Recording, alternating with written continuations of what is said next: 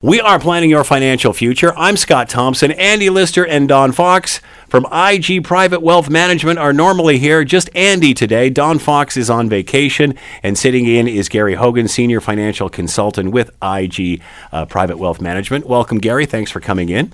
And of course, if you want to have a question answered by these two, you can call now, leave a message. They will return your call at 905 529 7165. And don't forget about the website, Andy and andon.com. That's andyanddon.com, all one word. Good morning, gentlemen. Good to see you. Good to see you, Gary. Good Thank you, morning, Scott. Scott. Is, do you think summer's actually going to arrive? Can I complain don't about know, complain about the weather for a minute? Oh man! It- well, you might as well try. I Today's the gonna do day. any good. It's gonna be gorgeous. But we are going to talk about financial well-being, so maybe that will add some sunshine to your life. I think so, and this is uh, I think it's food for thought, and it's certainly a trend in terms of what IG Private Wealth is doing and the future of, of trying to measure the results or the success of us financially. Not Mm-hmm. only what you're doing in your own financial life, but also what we're doing to assist you in your financial life as well. So we call we're calling it the financial well-being and the financial well-being scores. And most listeners today are probably either currently dealing with a financial advisor or a financial planner. Mm-hmm. And obviously there's maybe good advisors and there's bad advisors and there's a lots of different uh, reasons why somebody might be good or bad, or or, or it could have something to maybe what, what are their credentials? Do they are they a CFP? Uh, what's their experience? How many years of experience have they had, or in what particular area? Do they have a specialization or special designations? There's you know, registered retirement consultants. There's certified divorce specialists. There's elder planning counselors. All kinds of different designations, and that's confusing too. What does all that mean? And um, or maybe you got referred to somebody a friend who said, "Oh, you've got to talk to my advisor," and you've been referred. So there's all kinds of different reasons we end up working with an advisor. Yeah. And the the question is, how do you measure your success? How do you measure your financial well-being overall?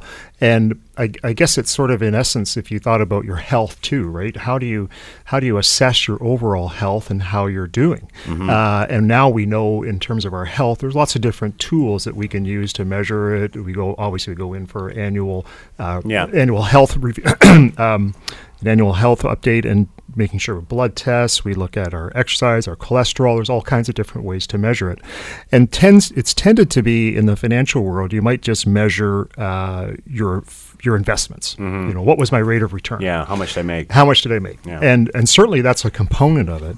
But what we've really dis- what we've really found out is that there's three components to someone's financial well-being, and there's the, the, we call that we call them alpha, beta, and gamma. And alpha is described in the financial world as the excess or the enhanced return that you're getting over and above an index or a portfolio. So, for example, if you had a moderate portfolio and the average moderate portfolio averaged 5%, but your moderate portfolio was doing 5.5%, percent you had 0.5% gamma, or sorry, uh, alpha. You had alpha, which is the enhanced return over and above a measured index or a portfolio, Right. a benchmark kind of thing. Beta, the second component, measures the volatility of your investment. So, how did you achieve that five and a half percent? Yeah, you did better, but was it like a toilet seat, up and down, all over the place? And you know, you really had a lot of volatility, which doesn't help with your sleep at night factor, and it certainly doesn't help with confidence as you think about heading into retirement or if you're mm-hmm. already retired. So, beta, alpha, and beta are in the financial world are used a lot to measure the results of someone's portfolio. Mm-hmm. But there's a third component which we call gamma, and gamma is been shown, and there was a study recently done that was done by Canaccord Wealth on Canadians with a financial advisor for at least 15 years. And what the study found is that those working with somebody, working with a financial advisor, a financial planner for 15 years or longer, accumulated 290% more assets. Hmm. 290% more assets two main components of that were increased savings. So through encouragement, through cash flow management, through analyzing someone's situation, you were encouraged or kept track on putting more away towards your retirement. And the second big component was the discipline around the ups and downs in the market. So we sort of, you know, you prevented somebody from jumping off the wall, jumping off yeah. the cliff when they when things were going down, you know, or buying into the markets on the froth when things are going up. And there's probably a couple of other key areas that would make sense too when it comes to Gamma. Uh, certainly, portfolio management. You know, having the right asset allocation model your behavioral coaching, like we talked about, mm-hmm. you know, helping you talk through, you know, maybe incurring too much debt for certain projects, whether it's a renovation, maybe it's buying a car, uh, any, anything to do around your investment behavior as well. Um, tax strategies. What have yeah. what advice have you received in terms of minimizing tax just today, but also in the future, and with respect to your estate?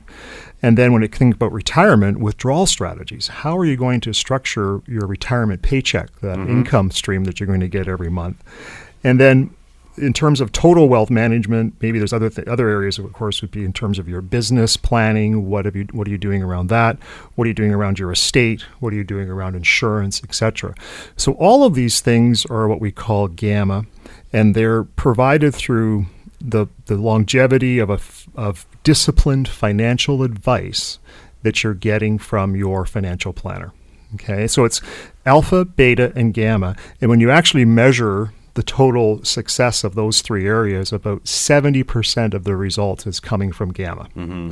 All those other things that are going on behind the scenes that are keeping you disciplined and keeping you towards achieving your goals.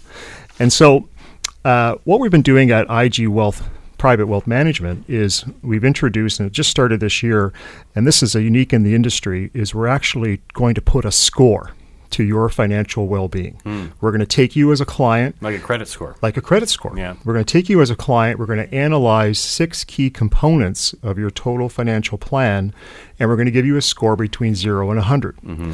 And so, what that score is going to tell us is there's, uh, you know, you may be doing really well in certain categories but you might be, uh, you know, you, might, you may not be well covered in another category. Right. But it's also going to identify what are the opportunities, what are the things that we should think about or consider too.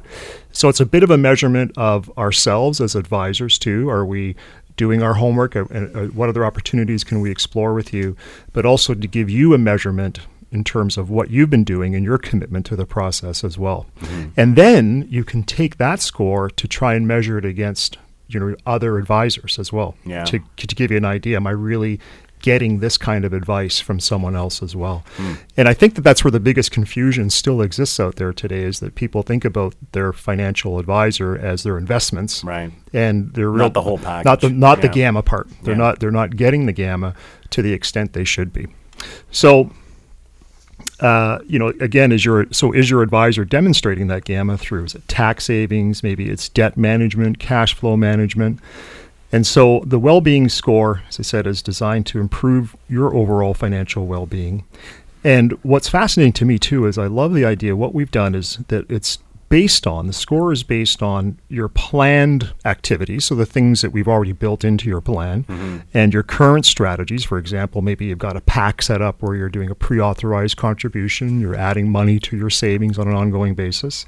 Uh, it might be the types of products that you're currently using in your plan. Do you have insurance in your plan? Do you have other uh, cash management products in your plan? And the other unique part is that we're using artificial intelligence to analyze your current, to analyze current and past client information.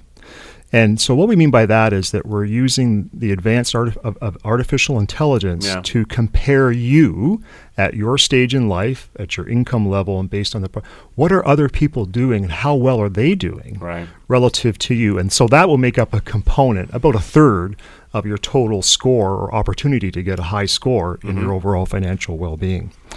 So, the, I guess the main thing too is we want to understand is how capable you are at meeting your goals and can you withstand the challenges? And as I said, you're going to get between zero and 100, and we're trying to identify or understand those opportunities to improve your financial well being. So there's six main categories. And I'm going to tell you, and I actually printed off one of my clients' scores here to take a look at how they were doing. Now, this was a good one. So next week we'll talk about a bad one. Right. You didn't bring mine in. I didn't bring yours okay, in. Okay, good. I just want to make sure that. So the, the, the, the categories would be your optimizing your retirement, And so this is basically the ability to meet your retirement goals. We look at your your financial plan that we've created for you.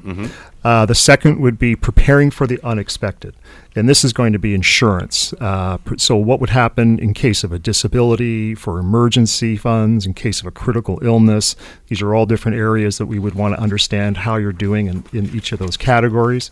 The next one is planning for major expenditures. So planning for major expenditures could be, for example, education for your children. It could be for a major vacation that you've got as part of your retirement goals, etc. Uh, the fourth category is managing cash flow effectively. So in this case, we're understanding, you know, this is how much you make, but how much are you actually saving? Yeah. You know, and a lot of times people they make a lot of income, but relatively speaking, they're not saving as much as they could be, or they've got um, a high debt ratio. So we, the the computer would analyze your debt payments versus your, your- how much mortgage you have. Is are you at the high risk of that? Uh, the fifth one is sharing your wealth, um, which is all about uh, leaving a legacy. So, have you saved enough, or is there going to be anything left over by the time it's all said and done? And um, and then finally, we would talk about uh, sh- uh, sh- the business success as well. So, if you've got a if you're a business owner, how is that business success going to play out for you as well? So, in my score, I picked up for a client of mine, uh, they ended up with a 90. Now, I have to tell you, that was one of the higher ones, so Yeah. I picked that on purpose. And um, in terms of optimizing their retirement, they had they're at 100%. Uh, planning for major expenditures, 100% score. Preparing for the unexpected, insurance was 95%. Sharing your wealth was at 70%. So it means they're probably spending, you know, a fair amount of their income as they survive, Mm-hmm. Yeah. make it through to re- end of retirement. And then managing cash flow efficiently was 65%. So when we looked at their retirement, we call it what is their retirement paycheck going to be? Their goal was to have $6,100 a month of income after tax. And it's actually, uh, the, anal- the uh, in analyzing it, they're actually going to end up with $6,800, an improvement of about $700 over and above where we thought they would be.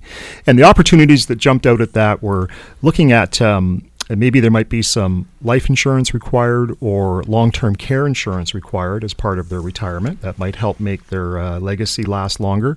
And then the other one was setting up a PAC or a pre-authorized contribution so that their TFSAs are automatically topped up every year, etc. Do you have an average number for the average client where it would be? Yeah, so the average a good one, That is a good one. So the average is in the six is in the low 60s. Really? So yeah. Not that average is average. average is average. It's low 60s. So Yeah. next week I'm going to talk to you about somebody who's in the 60s, and uh, we'll find out what they're missing and, and where the opportunities are going to be.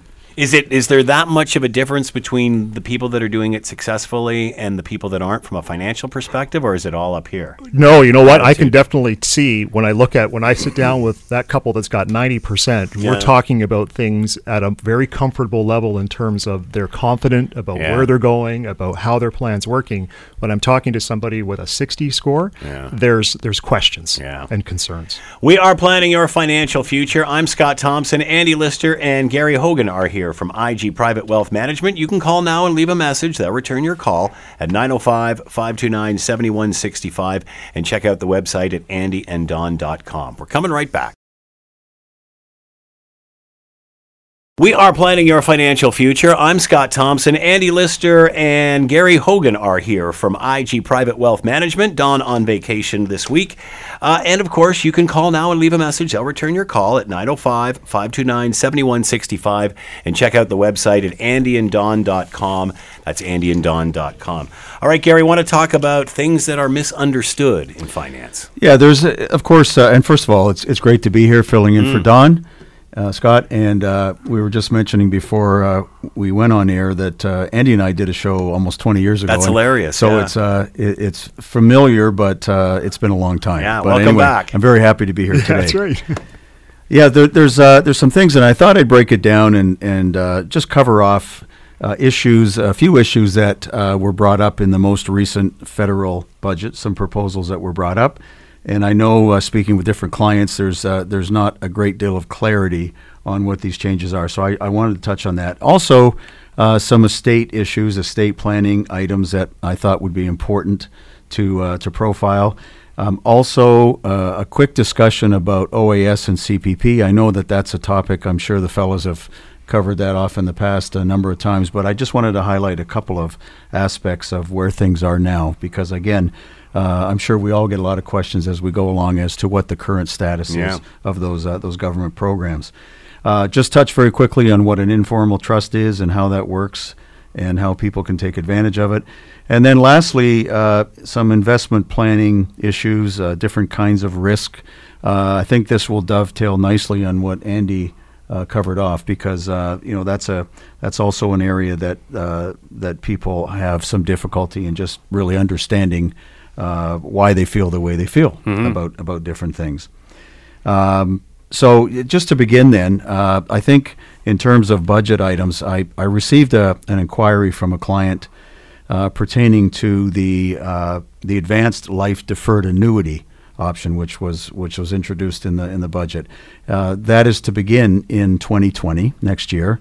Uh, that, of course, uh, is if the Liberals win the election at the end of the year, then you know we'll we'll likely You may have to come back and revisit. exactly.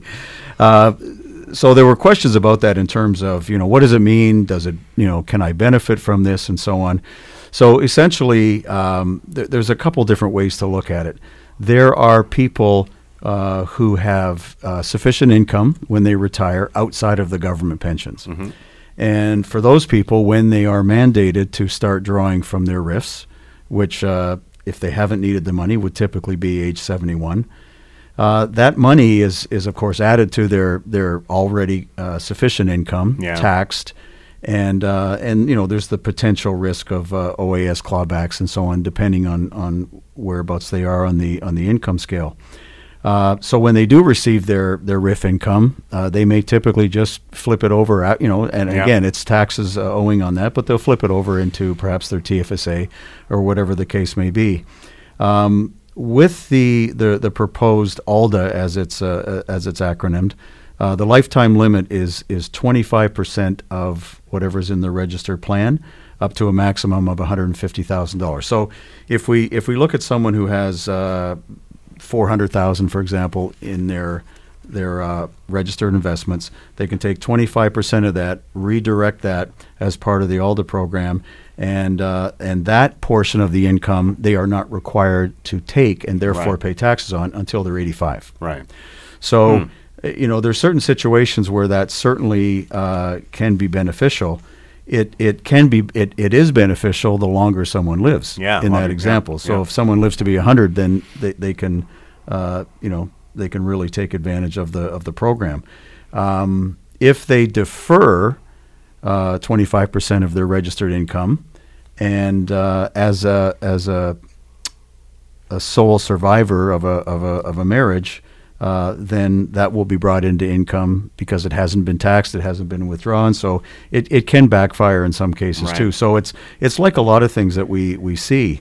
Um, it really just depends, you know, and that, that has to On be our initial answer yeah. on, on, on many questions is it depends. And let's talk about the details and how it affects your, your situation. So uh, that's one area that uh, I, I know that there's there's still a lot of people that aren't too familiar with with what that option is going to look like. So I thought I would just uh, touch on that very quickly. The uh, the home buyers plan. I actually had a, a call just last week uh, from a client and uh, who detailed uh, their situation, wondering if uh, she would be eligible uh, for the home buyers plan. And uh, in this case, uh, the the wife in particular was not ever on title of the property. So uh, based on that, and because she never owned a home, with the old rules, she was able to uh, apply for the Right. the, the home buyer's plan. Uh, there are a number of, of proposed changes uh, moving forward with the home buyer's plan, and really, uh, the, the the changes that have been proposed really benefit uh, people as they move along in the aging process, uh, which is kind of surprising. Uh, statistics that have been gathered by Statistics Canada show that in terms of registered assets, people that are uh, 55, for example, 55 to 64 years of age, have about $90,000 in registered assets. 65 and older, 93, and 45 to 54 years of age, 65. If we go down to the first-time home buyers, uh, who, who are typically first-time home buyers, uh, the under 35 age group, their their average assets are ten So even though the the limit for the home buyers plan has been increased from twenty five thousand to thirty five thousand, yeah. it really doesn't benefit the majority of younger people who are going to tap into their RSPs uh, for the benefit or from the benefit of the home buyers plan. So what what the government is also doing is they've removed or they will be removing a number of existing restrictions um, so that when there's marital breakups, because ironically uh, the uh, individuals 50 and Is that over, what this is primarily designed to do? Is Well- when your life changes midway through? Yeah, I think it's it's recogni- it's it's always hard to determine what the intent was Yeah. when, when the rules change, but Usually to generate revenue. yes, that's that's that's very much so the case. Uh, I, But, I- but like you said, I mean, this is like a one-time hit the way it normally was. Yeah. Now this is sort of giving you another right, opportunity. right. So when there's when there's marital breakdowns and Yeah. and and basically uh, one in five people. Um, as they get to a you know a, a re- close to a retirement age, one in five people are are divorced Yeah. or are separating. So uh, that's a recognition that the government has obviously picked up on, Yeah. and they're looking at that saying, okay, well, you can actually still participate in a home buyer's plan, take money from your RSP, uh, even though it's not your first home. Right. So there's there's some exceptions that are being introduced and, and made available. So that uh, it's important go, going forward. What that really means is it's important not just for younger people as first time home buyers, but Hmm. it's important for people as they're at various stages in their life. Sure. To uh, to look at what opportunities exist with this plan, Hmm. and as advisors, we certainly have to be and are aware that that these changes are coming, and we have to uh, make sure that we counsel uh, our prospective clients and clients what options that they have. So a couple of, uh, of, of budget issues uh, to touch on there, and also in terms of, uh, of estate issues. I know uh, Andy, Don, and I, we all get questions on a regular basis about estate planning, about what things might look like given given various uh, circumstances. So I thought I would touch on uh, on, on four different areas of estate planning. Henson trusts are are trusts that are set up so that assets that are held for the benefit of a person living with a disability uh, are not considered assets belonging to them. So therefore, don't put uh, their situation at risk as far as asset tested uh, benefits, government Right. benefits that would be available. Uh, so there's there's a number of conditions that have to be met, but in essence, uh, the bottom line is that uh, the the settlor, the, the the the person who is is directing the money, the the end beneficiary, of course, is the disabled person, and uh, the money is never considered uh, to be owned by the beneficiary. Right. So there's lots of cases that we see. I just had one myself very recently. Um, it was an inheritance, and in those situations, of course, a Henson trust makes perfect sense because it does protect that individual from receiving the, the income that uh, that they they would be entitled to.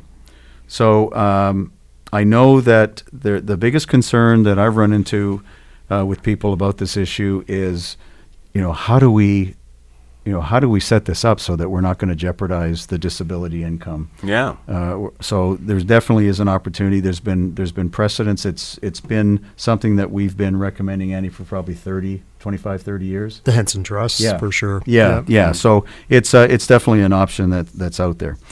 Um, the next item that I wanted to touch on is uh, something that that we see so often when people uh, make determinations who they want to act as their executor for their estate. Uh, typically, the decision is predicated on: Do I trust this person? You know, are they part of my family? Are they are they going to make sure that they look after me? And it's it's often a very emotional decision, Yeah. as opposed to really understanding what the responsibilities and uh, accountabilities are for the person acting as an executor. And Not so an easy job. it's not an easy. It can be. It can be very laborious. It can be very challenging, uh, and you know, there's there's definite risks there in terms of making sure that everything is done the way it should be. Uh, all the obligations are addressed, and uh, certainly the executor has to be careful that they don't uh, do anything prematurely as far as uh, distributing assets Yeah. uh, without a sense of what the what the end game will be as far as making sure that they have enough resources to to settle And everything. of course, none of the beneficiaries need it right away, right? It's not Right. like Yeah, they can they can wait. yeah. They can wait. Knocking There- on the door. nobody- Got that done yet? Yeah. yeah. I can imagine how that is. Yeah, Yeah. and uh, you know we've we've seen it so many times, uh, and and really, um, what people have to be aware of is is the first of all, what is a clearance certificate, and most people are not familiar with what that is unless they've ever acted as Mm-hmm. an executor, and typically they wouldn't have learned what it was until they got very close to the end of the process. So the clearance certificate really is just something that um, that where Revenue Canada comes back and says the estate has been settled, right. And uh, You're done. Yeah, a- and, so people people actually know that that as executors, what they've done uh, is from a legal standpoint is is satisfactory, and um, and everything has been Taxes has are paid yeah, and up to date Debts have and- been, yeah, everything. Is yeah. and we've talked about this many times. Is the average person qualified to do this? Because you said what you know most do: honesty, someone you can trust, Right. someone you know is going to you know. That being said, over and above the good guy or good girl. Is the average person qualified to do this? Is it outside the average person's wheelhouse? And where mm-hmm. do they find the information? How do they Yeah, know it's, what to do? It's it's very dependent on on on the mm. complications of, of that particular Yeah. estate. I mean, some estates to settle them can be extremely Yeah. challenging and time consuming. Others are very straightforward. Um, but what what executors have to realize is that there have been, you know, it has become a litigious situation when executors are not doing a, a legally proper job. Yeah. And and Who uh, tells the executor how to do it? Well, you you would work with a lawyer. Right. You would work with So a they would financial guide you through advisor. that. Yeah, and, and Andy and I and Don, we've we've all been in situations where we've really uh, coached Yeah. uh, the the client through, um, but they certainly would be getting advice from their lawyer as well. And um, but really, it's it's a it's a job that that you know it. If we looked at a list of potential responsibilities of an executor, honestly, it would be a couple pages long Yeah. uh, potentially. Yeah. But like I said, some are some are relatively uh, straightforward.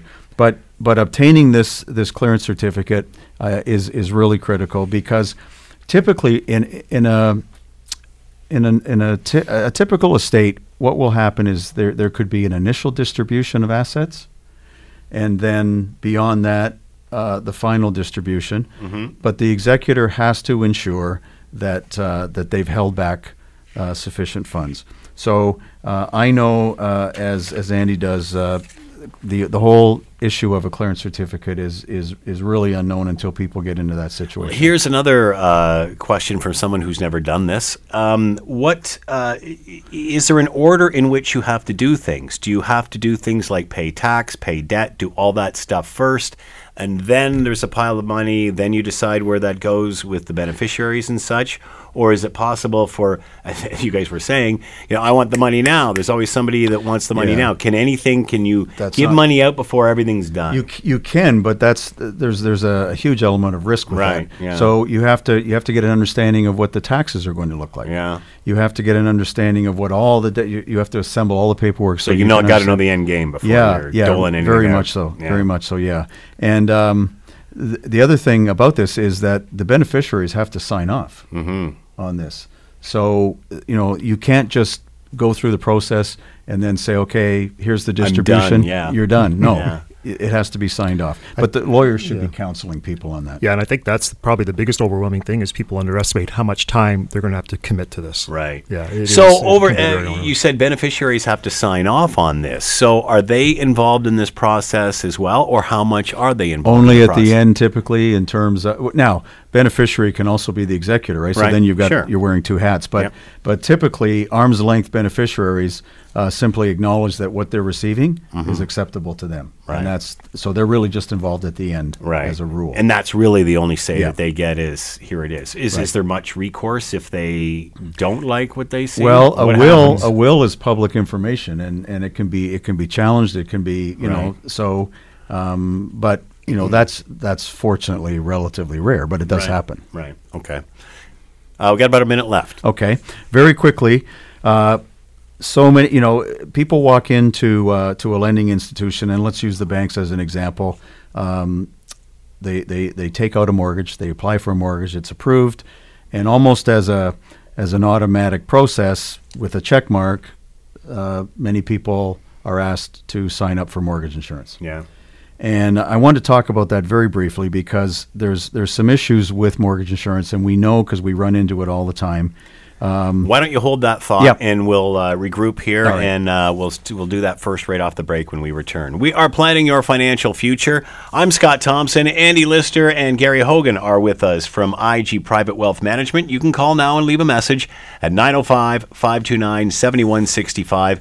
And don't forget the website andyanddon.com. Quick break here. We're coming right back. We are planning your financial future. I'm Scott Thompson. Andy Lister is here. Don Fox away this week, filling in Gary Hogan, and they are from IG Private Wealth Management. You can call now and leave a message 905 529 7165 and check out the website at andyanddon.com. That's andyanddon.com. Gary, you were talking about mortgage insurance. Yeah, I'll just uh, maybe uh, wrap a bow around that very quickly.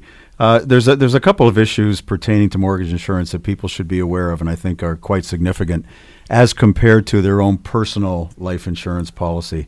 Uh, with mortgage insurance, the the lending institution, in this example, the bank, is actually the beneficiary. Yeah. So uh, if if there is a passing, uh, the individual, the survivors, do not have an option as to what they do with that money. The mortgage is paid, the bank is satisfied, and that's the end of it.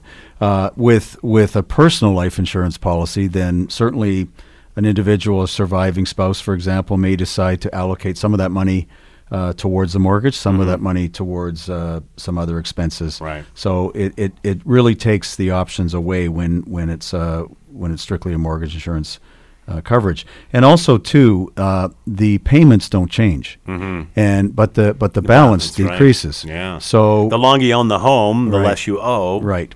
Therefore, the less you would receive. correct? Exactly. Yeah. So with with your own personal policy, that that fixed amount, Yeah. uh, the death benefit would uh, would stay in place. So those are just a couple things, but I, I know that uh, people are signing a lot of documents when they go in to get their mortgage. It's just another thing to take care of, Mm. Yeah. and and they do it. And um, And portability sometimes can be a, a Portability is question as well, yeah. right? If you transfer your mortgage to another institution because they want a lower rate, Yeah. now your insurance doesn't go with you, so you have to start over, Right. Right. and you may not be insurable in the round, second round. Yeah. As time goes on. something may have happened. Yeah.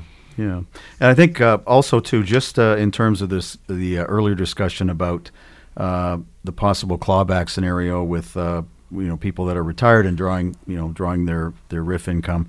Uh, basically, the way it works right now at 65, uh, oh, 65 years of age in 2019, $123,386 of uh, of income uh, would result in a full clawback because clawbacks, of course, are incremental. If someone's 70 and they've they've waited until then, the clawback would be 141,000.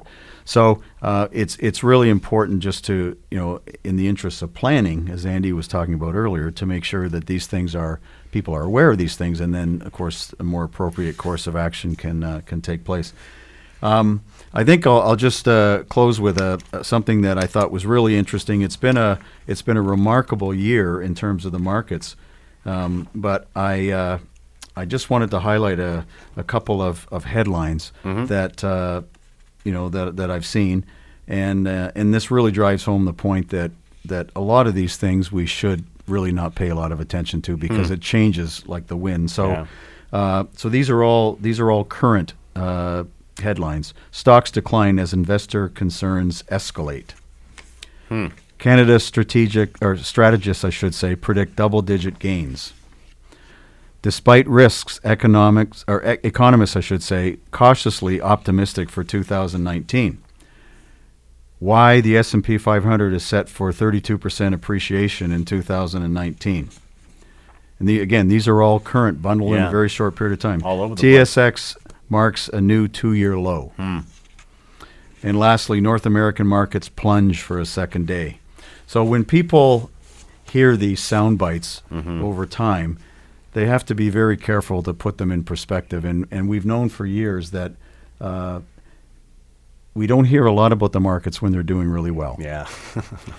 but we certainly do when Yeah. they're not, and that Yeah. causes, uh, to Andy's point earlier, that causes a lot of uh, frustration and and does affect investor behavior. It's it's funny because you would think if people are uh, using the services of a financial planner, they would take a step back and know that that's your job. You monitor it, you do what you're doing. This is so I can go and live life. Do you find that people who have financial planners, uh, obviously they're they're well they're knowledgeable of, of, of their situation, but they also want to be involved. If they if they receive the kind of gamma that Andy was talking about earlier, Yeah. then they will feel far more confident. They if they're executing from a plan Mm-hmm. that's that's active, Yeah. uh, then then they'll feel far more confident because they understand that markets do go up and down. You know, in the last 31 years, markets have gone up 21 years and and gone down 10. Mm-hmm. And so we have to, you know, we have to be aware that that this is the reality. Overall, when markets go up, they go they go up more frequently. Yeah. They stay up for longer than the the, the downturns, Yeah. and they they advance uh, more aggressively than the downturns do uh, in a negative way. Mm-hmm. So uh, you know when people realize that if they're going to get long term growth in in a portion of their portfolio. Uh, we all have to be prepared. It's an up and down game. Yeah, it is, Yeah. but it's overall it's mostly up. Yeah. I hear you. Uh, got about another minute and a half. Yeah, and I think w- when I think about the the challenges around that market volatility, uh, it in it probably in terms of the relationship. In a brand new relationship, if you've just been a client of mine for the last year, you're still Yeah. perhaps thinking the old way about Yeah. analyzing the markets. What's going on? What's my portfolio doing? And as you start to see the gamma that we're talking about, the extra uh, added value in the improvement to your financial well-being, Hmm. you begin to recognize that that portfolio volatility is just part of the part and parcel. It makes you wonder. process. It makes you wonder why. What is the reason people use a financial planner?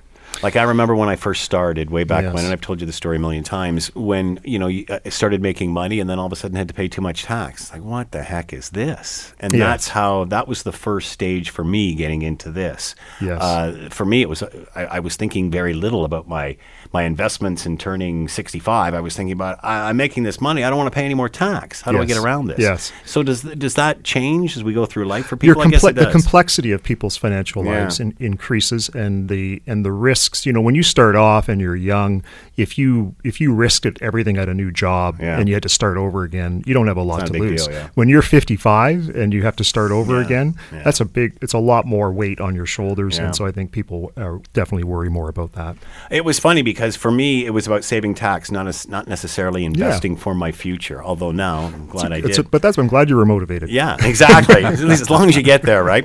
We are planning your financial future. I'm Scott Thompson. Andy Lister and Gary Hogan are here from IG Private Wealth Management. Going to take a quick break. We're coming right back. We are planning your financial future. I'm Scott Thompson. Andy Lister and Gary Hogan are here from IG Private Wealth Management. Don Fox away today. Uh, 905 529 7165. Call, leave a message. They'll return your call. And don't forget the website, andyanddon.com. That's andyanddon.com. Talking about annuity paradox.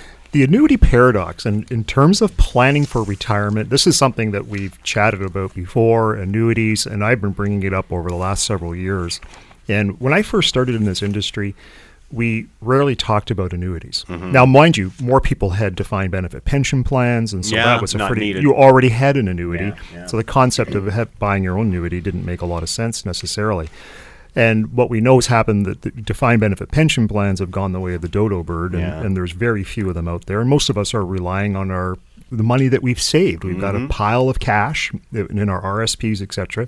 And now we're just figuring out the best way to generate an income for ourselves. So I was reading an article and I thought it was interesting how they talked about the annuity paradox, and the paradox being that uh, the scenario that this uh, actuarialist talked about was uh, uh, an individual who had been retired for a number of years that had both a defined benefit pension plan from her former employer, but also some significant savings on her own, which she had put into stocks. and in asking her how she felt about buying a life annuity with some of those savings, she gave a hard no. You know, no, I'm not going to take my money. I'm using Yeah. my cash. I'm enjoying my life. I don't want it.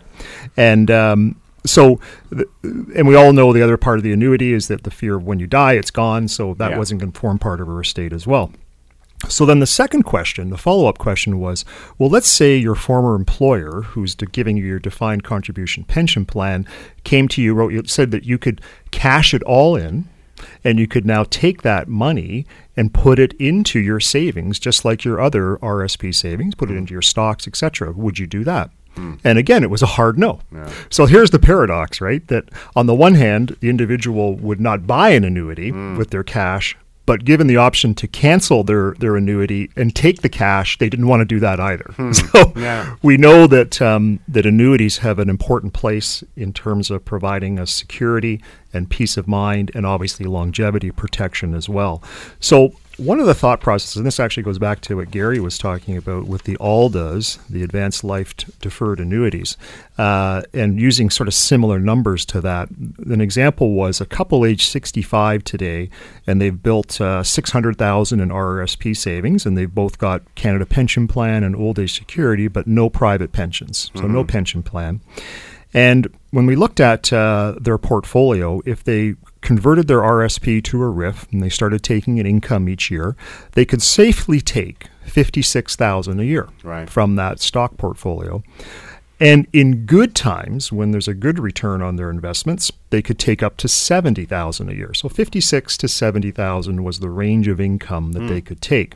Uh, so certainly, there's a, a, a fair amount of volatility there in terms of what they would receive when we do an analogy then and we say let's take 25% of your RRSPs which works out to 150,000 which is exact the same rules as the mm-hmm. ALDA rules. You can only take 25% up to 150,000 and now we use that to purchase a joint life annuity for the couple.